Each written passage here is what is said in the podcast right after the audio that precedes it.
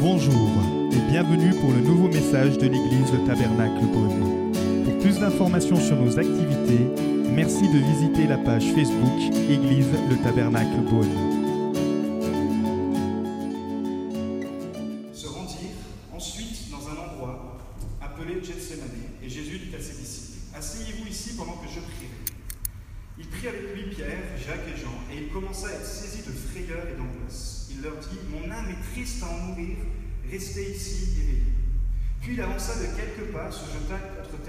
Que si cela était possible, cette heure s'éloigne de lui. Il disait Abba, Père, tout est possible, éloigne de moi cette coupe. Toutefois, non pas ce que je veux, mais ce que tu veux. Il vint avec ses disciples qu'il trouva endormis, et il dit à Pierre, Simon, tu dors, tu n'as pas pu rester éveillé une seule heure. Restez vigilant et priez pour ne pas céder à la tentation. L'esprit est bien disposé, mais par nature, l'homme est faible. Il s'éloigna de nouveau et fit la même prière. Il revint et les trouva encore endormis, car ils avaient les paupières lourdes. Ils ne surent que lui répondre. Il revint pour la troisième fois et leur dit Vous dormez maintenant et vous vous reposez C'est assez. L'heure est venue. Voici que le Fils de l'homme est livré entre les mains des pécheurs. Levez-vous, allons-y. Celui qui me trahit s'approche. Merci mon Dieu pour ta parole. Merci car, euh, comme tu le dis, elle est vivante, efficace pour partager ce qu'il y a dans notre cœur. Et je te prie que ce matin, les cœurs puissent être ouverts. Nous ouvrons nos cœurs pour que Saint-Esprit, tu puisses encore déposer ta puissance de vie dans chacune des personnes présentes ici et dans ceux qui écouteront le podcast plus tard. Dans le précieux nom de Jésus. Amen. Alors, est-ce que vous avez déjà vu le film Deep Water?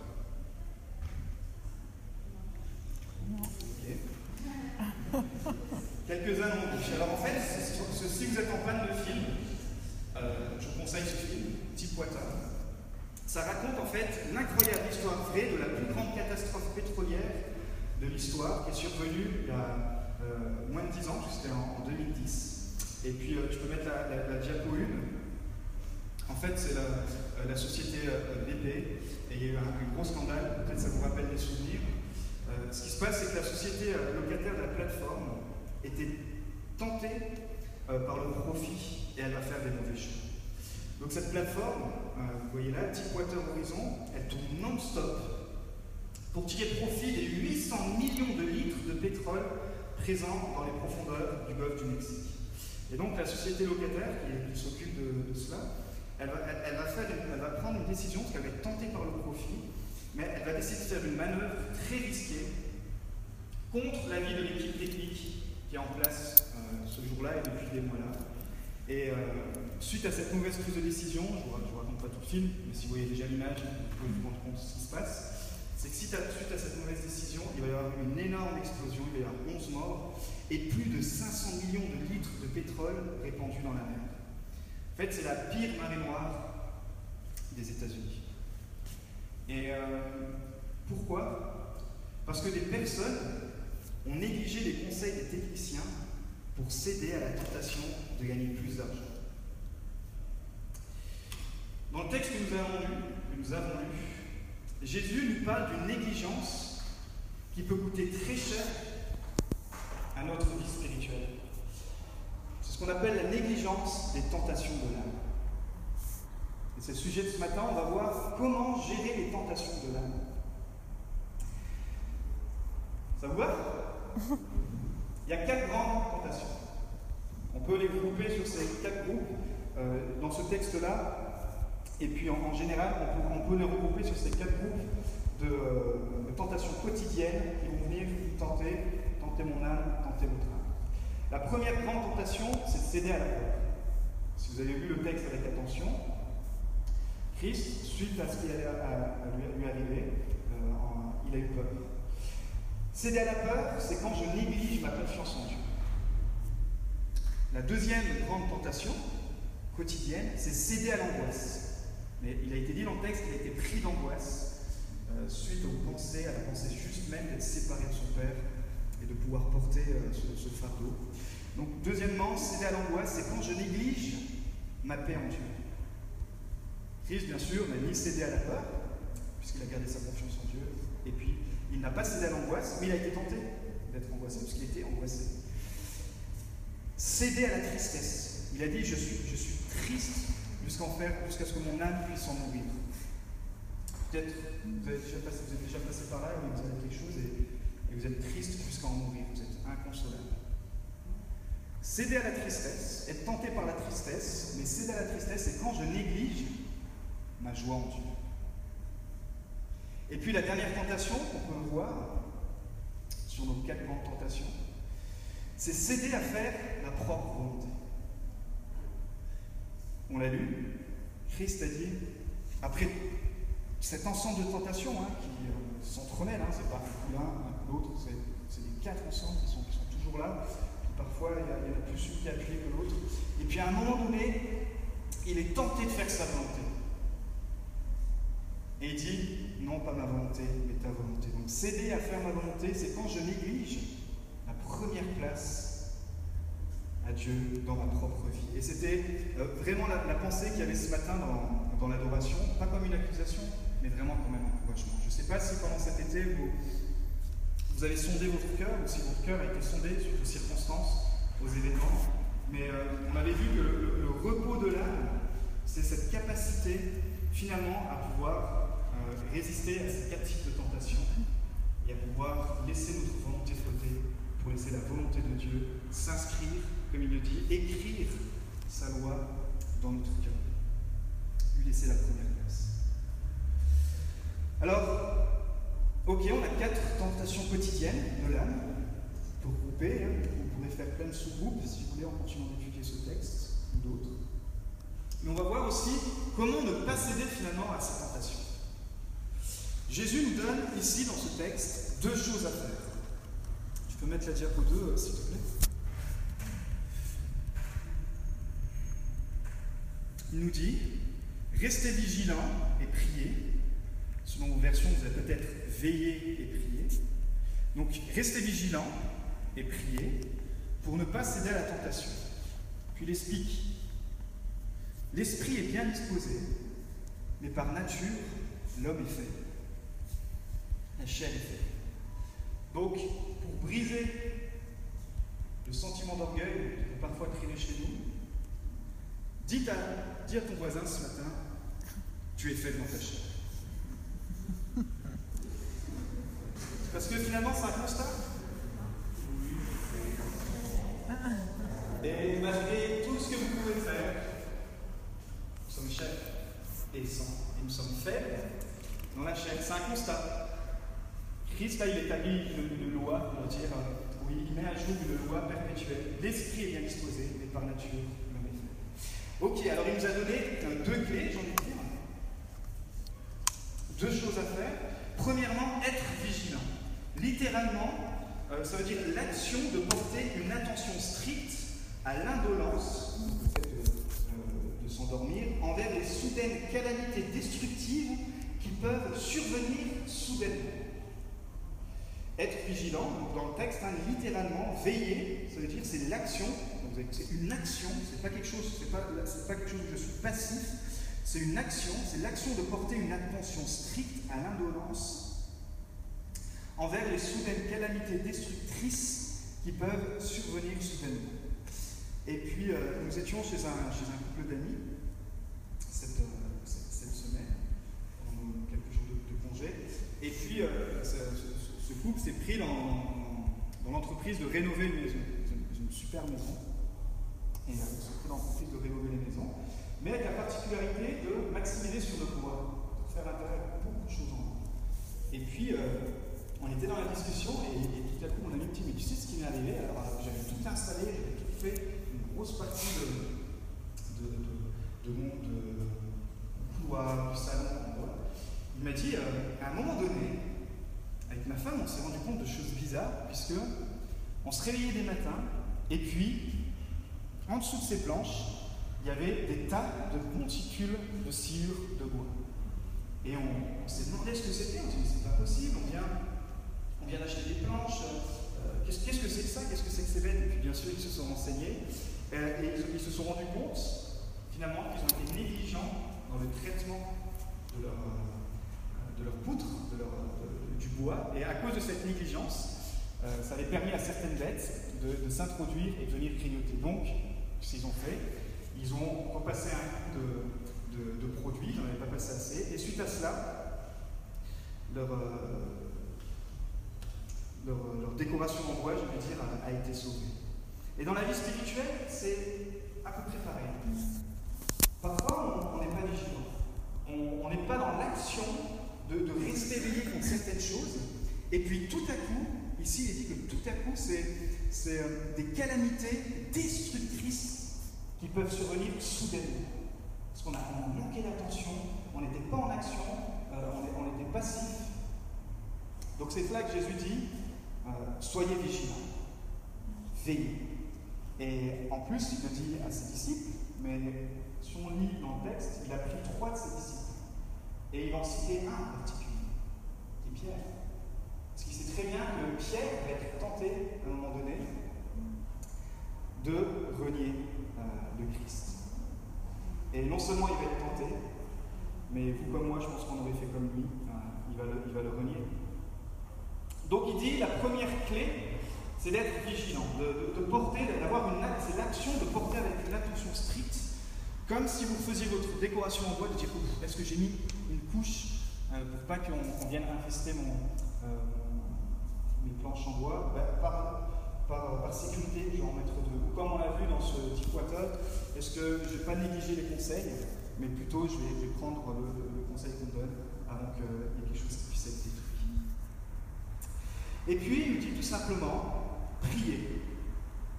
Offrir des prières, c'est encore une action. Pas quelque chose que quelqu'un fait pour toi, c'est toi, c'est une action personnelle que tu fais envers Dieu. J'aime parce que quand je lis les textes, j'aime regarder ce que les auteurs différents euh, disent, et Luc apporte une précision au tout début du texte. J'aime la précision de Luc dans ce, texte, puisqu'il va dire que Jésus se rendit comme d'habitude sur le mont des Oliviers. Et rien que ce petit mot, il rajoute comme d'habitude. mon point, c'est que euh, la prière, c'était une habitude dans la vie de Christ. Il avait l'habitude de prier très tôt, mais de prier aussi très tard. Comme d'habitude, il se rendait sur son nom Et ensuite, on sait qu'il va passer par la tentation et qu'il va pouvoir résister. Donc il y a une clé aussi dans notre façon de prier, c'est si vous voulez vaincre les tentations, il faut commencer à prendre de bonnes habitudes peut-être recommencer à prendre de bonnes habitudes. Et la, bonne habitude de prendre un temps de prière, alors si vous êtes du matin, faites le matin, si vous êtes du soir, vous faites du soir. Je ne suis pas là en train de vous donner la, formule magique, je suis juste en train de vous dire que c'est un principe inébranlable. Si vous ne priez pas, vous allez échapper. Si vous priez, vous pouvez résister. Jésus rappelle, restez vigilants, je suis à l'affût, c'est une action, mais prie, je suis j'ai l'habitude de prier, c'est une action. J'étais avec un ami, on était au mariage hier avec, euh, Magali, mariage de Pierre Marvel, qui s'est marié, vous savez la communauté pour ceux qui le connaissent. Le, le fils du pasteur de l'église principale, qui s'est marié avec François, euh, avec François, avec Pauline, pardon. Il y a la fille de François, un autre des pasteurs de, de l'église. Et j'ai discuté avec, avec un ami euh, du bon repas, et il disait, tu sais, moi pendant mon temps de congé, je suis parti à l'étranger toi, j'ai profité, mais j'ai comme senti que chaque matinée, il fallait que je les réserve, que je les consacre à Dieu. Je fais, ah c'est bien, ça me fait ouais. Et tu sais, j'ai pris chaque matin un temps supplémentaire, parce que là, un peu l'habitude que j'avais perdue. Et puis, je suis même allé à l'église. Je dis, non, mais tu comprenais pas la langue. Fait, ouais, mais euh, j'avais envie d'aller à l'église. Et euh, il m'a dit qu'il est revenu de ses congés, et il était reposé physiquement, mais il était aussi reposé et euh, je crois que quelque part, nos bonnes habitudes, elles ne se voient pas quand tout le monde vous voit, elles se voient surtout quand personne. Euh, souvent dans la Bible, c'est écrit que la vie privée de, Christ, on pourrait, la, on pourrait la résumer comme cela, il se mettait à l'écart pour aller prier. Ça, c'était la vie privée de Christ. Et tout le monde pouvait, tout le monde pouvait dire, ben, moi, je, peux dire ce que Christ fait en secret, il prie. Et euh, parfois, nous, dans nos vies privées, Peut-être vous démarrez votre foi et vous avez, du, mal à prendre ce temps privé avec Christ. C'est pas grave, c'est normal, c'est ce qu'on appelle un combat. Mais euh, peut-être vous êtes déjà dans la foi depuis longtemps et, puis il y, a cette sensation de se dire mais j'ai eu ces, moments waouh, c'est comme si je respirais dans la présence de Dieu, mais depuis quelques temps, peut-être depuis quelques mois, euh, c'est dur. J'aimerais vous dire que de reprendre une bonne habitude de prière, quand personne ne vous voit, Dieu vous voit. Et puis c'est là où vous allez pouvoir puiser votre force. Pour quand les quatre types de tentations vont venir, vous allez pouvoir être vainqueur.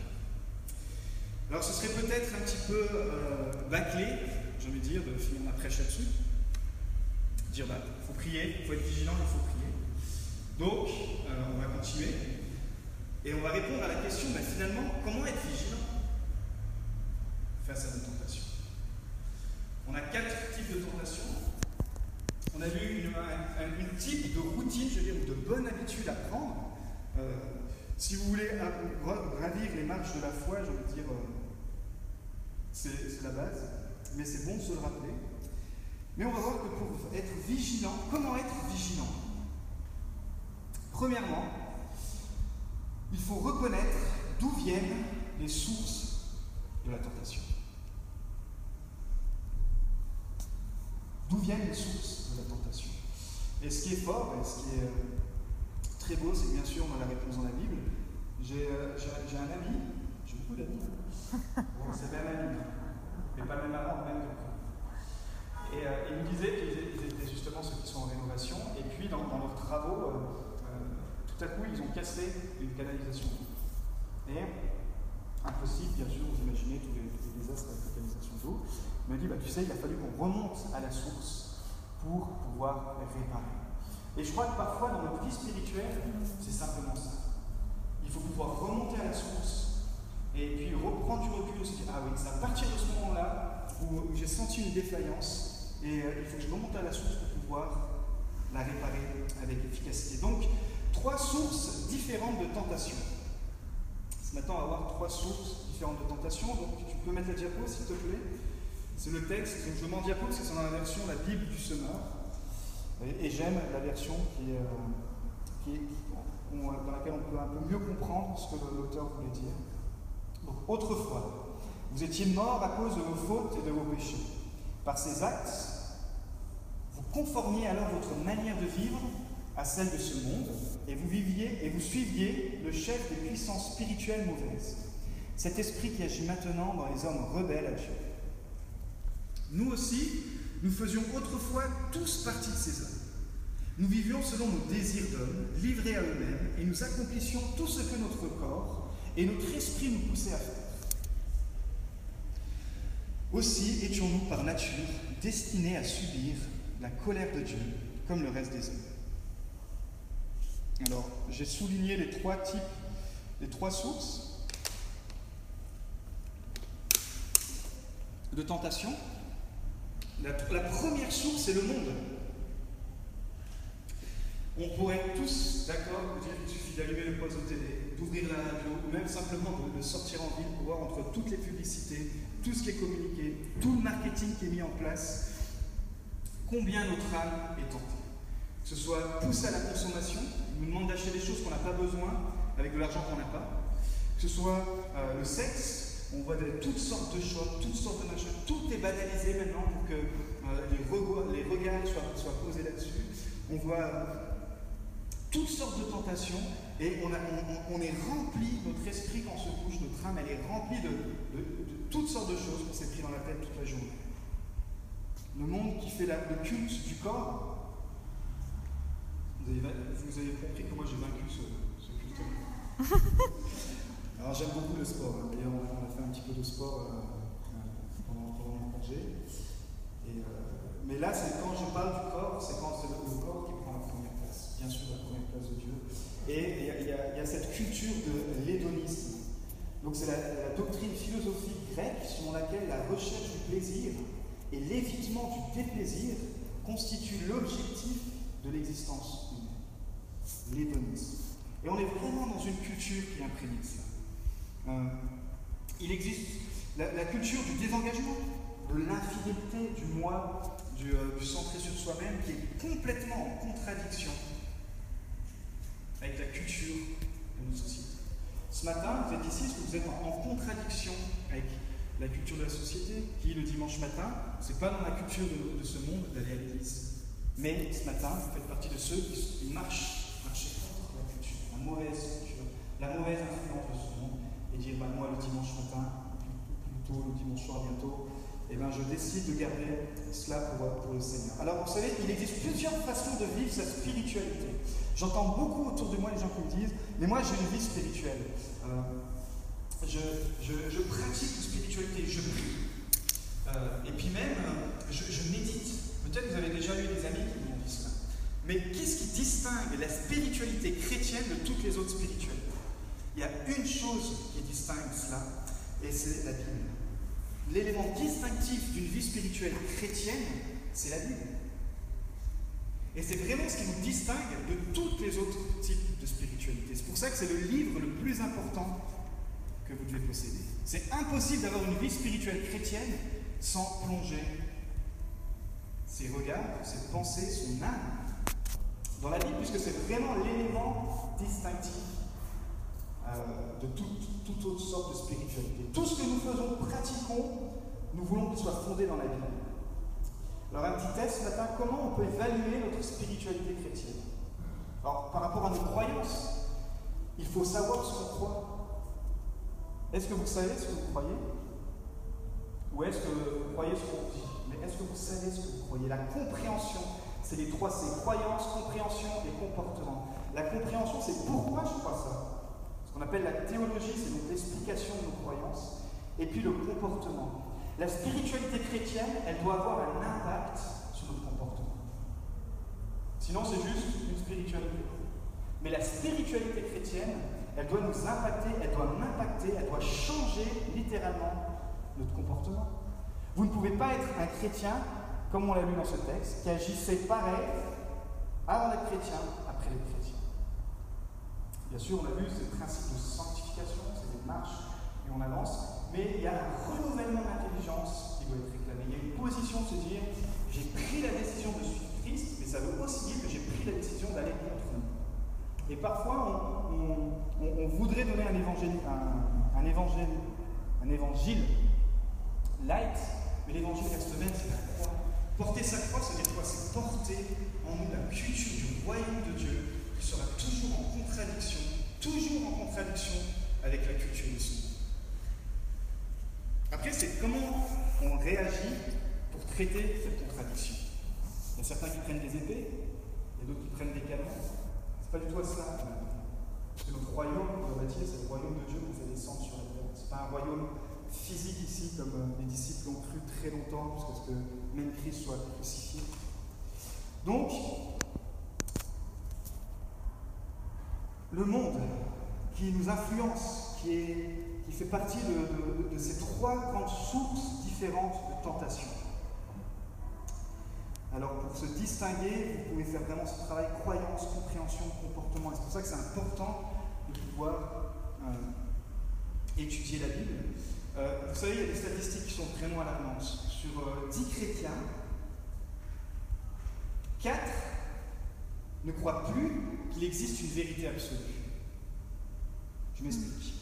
C'est-à-dire qu'en conséquence, c'est qu'ils décident alors par eux-mêmes ce qui est bien et ce qui est mal, au lieu de se référer à la Bible. Et on a ce syndrome euh, des juges, vous savez, dans cette période où chacun faisait ce qu'il On est en plein dedans, enfin il y a toujours eu, il y a toujours eu cela, on est, on est vraiment en plein dedans. C'est-à-dire que sur 10 chrétiens, les 60% donc, euh, qui, ne croient pas que la Bible en fait est la, est la vérité absolue, ils croient la Bible, mais ils ne se soumettent pas aux vérités des Écritures dans leur vie quotidienne. Et euh, parce qu'il y a eu tellement, à un moment donné, des églises légalistes, et là c'était l'extrême.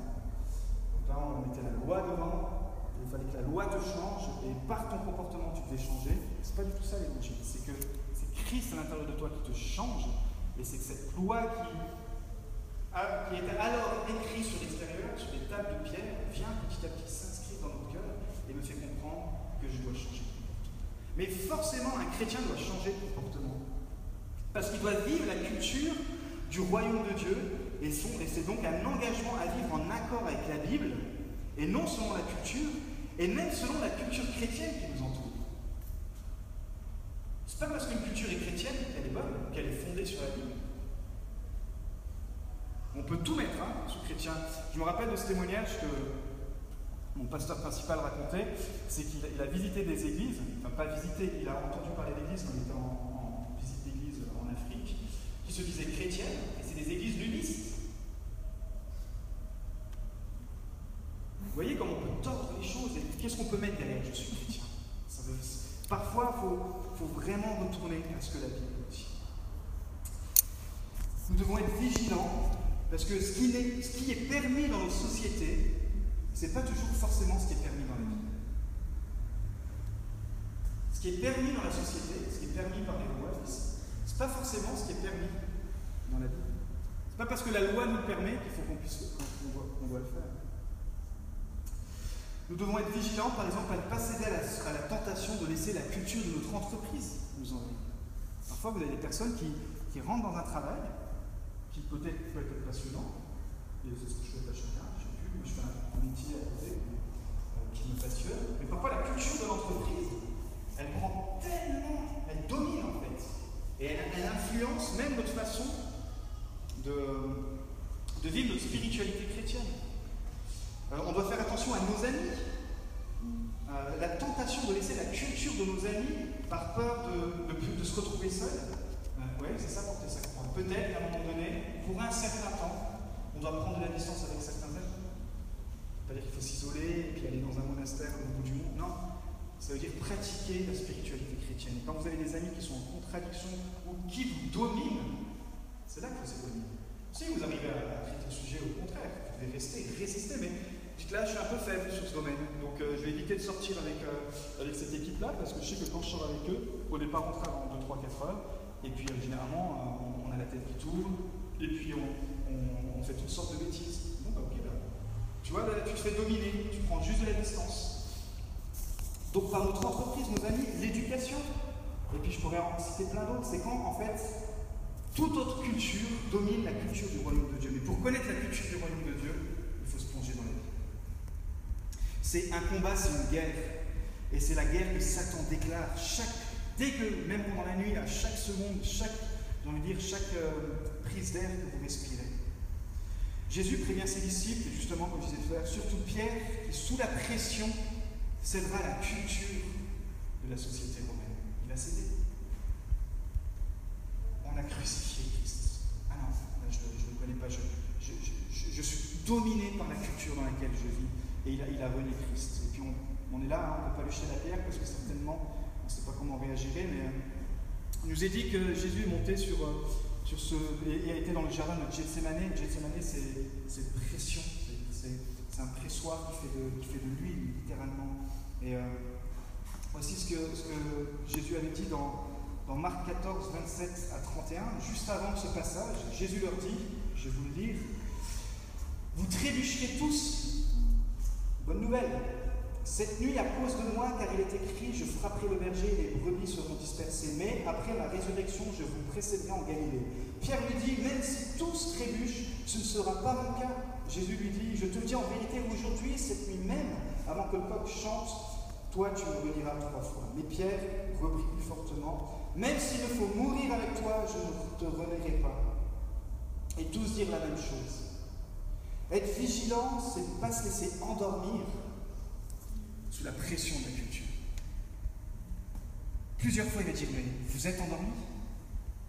Parce que vous avez vu, hein, c'est un petit bateau tranquille, une petite source tranquille. Et puis, petit à petit, je, décroche des bonnes habitudes chrétiennes.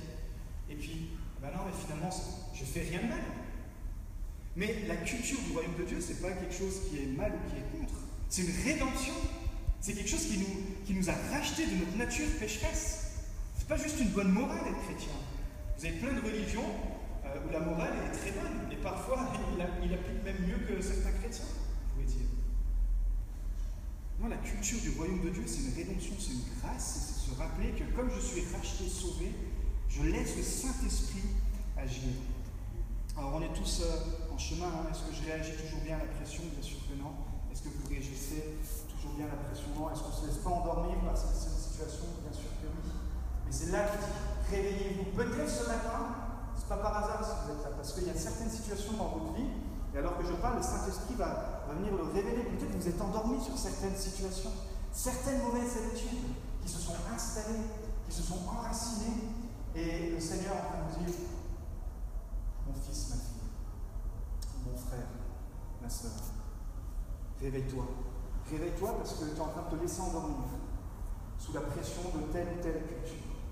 Gethsemane pressoir à l'huile. En pressant des olives, on obtient de l'huile d'olive. Quand on devrait presser un chrétien, qu'est-ce qu'on devrait obtenir?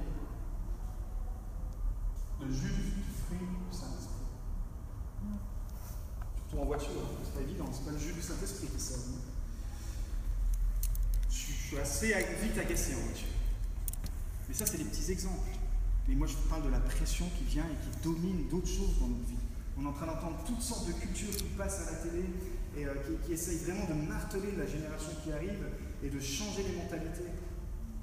Donc vraiment, euh, ce, matin, c'est que je me rappelle et on se rappelle qu'on doit être vigilant contre la culture de ce Ok? Donc ça, c'était la, première des grandes tentations. la troisième source de tentation, c'est le diable. Et ce matin, j'ai pris que cinq noms, cinq façons qui représentent cinq façons qui se manifestent. C'est ce qu'on a vu dans le texte. On a vu qu'il y avait le monde, on, voit maintenant qu'il y a le diable. 36 fois dans le Nouveau Testament, le diable, le chef des puissances spirituelles mauvaises, il est appelé 36 fois diable, ça veut dire littéralement calomniateur.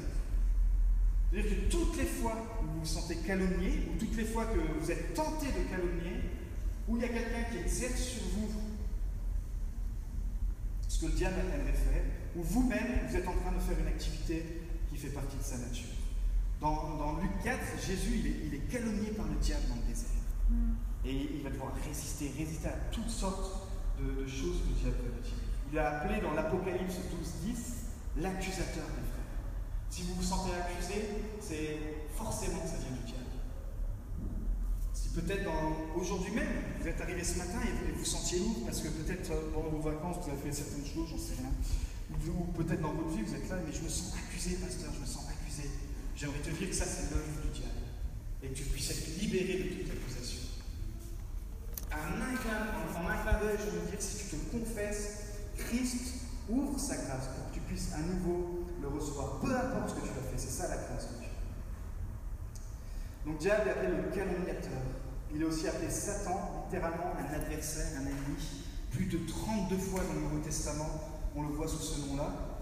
Euh, psaume 143, 3, qui dit L'ennemi poursuit mon âme, il fout la terre ma vie, il me fait habiter dans les ténèbres comme ceux qui sont morts depuis longtemps. 1 Pierre 5,8 Soyez sobre, restez vigilants, votre adversaire, le diable, rôde comme un lion rugissant, cherchant qui dévore. J'aimerais vous dire encore, vous rappeler de ne pas fermer les yeux. Il y a le monde, il y a la culture du monde qui, qui essaie dans nos vies, dans, notre façon de penser, dans notre façon, dans nos habitudes de, venir nous influencer, mais il y a aussi un ennemi redoutable, qui est le diable, le calomniateur, l'adversaire qui, dès que vous voulez vous tourner vers Christ, va tout faire pour que vous puissiez décrocher, va, utiliser parfois les relations, va utiliser une mauvaise interprétation, va, voilà, il, va, faire quelque chose, il va venir vous accuser, il, va, il, est littéralement votre ennemi. Personne ne voudrait vivre avec un lion dans son appartement. Matthieu 6, 13, c'est pour cela que Jésus dit Garde-nous de céder à la tentation. Et surtout, délivre-nous du diable. Parce qu'un des autres noms du diable, c'est le tentateur. C'est dans Matthieu, quand Jésus est, tenté par le diable, il l'appelle le tentateur. C'est lui, c'est lui la source de la tentation. C'est ce que Jésus enseigne dans sa prière. Et puis, il appelait le serpent, en Genèse 3, celui qui pratiquait la divination, l'enchantement, fuyait toutes ces genres de choses. La source de ces choses est diabolique. Il faut arrêter derrière d'essayer d'utiliser la culture de ce monde. Oui, mais c'est pour faire du bien, oui. Mais est-ce qu'il ne se déguise pas en ange de lumière? La source de la divination, de l'enchantement, c'est le serpent, c'est le diable. Et puis, cinquième nom, ce matin je m'arrêter là pour le nom du diable. On a assez parlé de lui, c'est l'astre brillant. Ou peut-être vous connaissez sous le nom qui a été traduit quelques siècles après, au deuxième siècle, je crois, Lucifer. Ésaïe 14, 12, Te voilà tombé du ciel, astre brillant, fils de l'aurore. Et astre brillant, ça veut dire se vanter, briller, l'orgueil. Ça, c'est la nature même du diable. D'ailleurs, le, le péché le pire, le premier péché, le péché originel, c'est le péché d'orgueil. Je termine avec la dernière source de tentation. Et puis, euh, je ne veux pas bâcler mon message. Donc, euh, la semaine prochaine, on continuera. on, verra les, façons pratiques dans notre vie, pour euh, les clés pratiques pour lutter contre ces tentations. Mais je, je, termine ce matin avec la dernière source de notre tentation. Donc, on a vu que c'était le monde, on a vu qu'il y avait le diable. Mais la dernière source de notre tentation est la plus grande, ce qu'on a vu encore dans le texte, c'est nous. Jacques 1, versets 13 à 15. Jacques 1, 13 à 15. Que personne, oui merci, diapo 4. Que personne devant la tentation ne dise c'est Dieu qui me tente, c'est-à-dire dans le sens littéral qui me sollicite à pécher. Pas qui me tente pour me faire grandir, qui me tente dans le, dans le but de me faire pécher. C'est là, c'est ça que Jacques veut dire. Que personne devant la tentation ne dise c'est Dieu qui me tente, qui me sollicite à pécher. Car Dieu ne peut être tenté par le mal et il ne tente lui-même personne. Lorsque nous sommes tentés, ou sollicités à faire des péchés, ce sont les mauvais désirs que nous portons en nous qui nous attirent et nous séduisent. Puis le mauvais désir conçoit et donne naissance au péché. Et le péché, une fois parvenu à son plein développement, engendre la mort spirituelle. On comprend bien qu'il parle de, cette vie spirituelle, parce que ce qu'on parle, c'est comment lutter contre, comment gérer les tentations de notre âme sur notre vie spirituelle. Aussi grandes sont toutes les tentations du monde et du diable, la plus grande source de tentation, c'est nous. Mais c'est ça la semaine prochaine que je vais traiter. C'est comment lutter efficacement contre nous-mêmes. Et on va voir qu'il y aura au minimum au moins six clés. Je pense que je vais m'en tenir à six, sinon ce sera trop long. Six clés pour apprendre à lutter contre soi-même ce qui est biblique, bien sûr, pour apprendre à lutter contre soi-même. On va se lever, on va terminer par la prière. Et euh, ce matin, alors que nous avons abordé ce sujet de la, tentation de l'âme,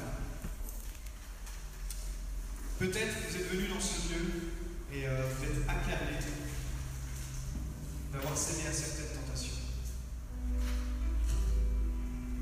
Et j'aimerais que vous puissiez repartir de ce lieu, comme on l'a dit, libéré, vivant sous la grâce. J'aimerais que vous puissiez partir de ce lieu en disant oui, j'ai compris qu'il y a la tentation du monde, j'ai compris qu'il y a la tentation du diable, j'ai compris que le plus grand tentateur finalement c'est moi-même. Mais ce matin, je décide comme Christ de m'engager à contre Nous espérons que vous avez apprécié le message de cette semaine. Pour plus d'informations sur notre Église, merci de visiter la page Facebook Église le Tabernacle Beaune.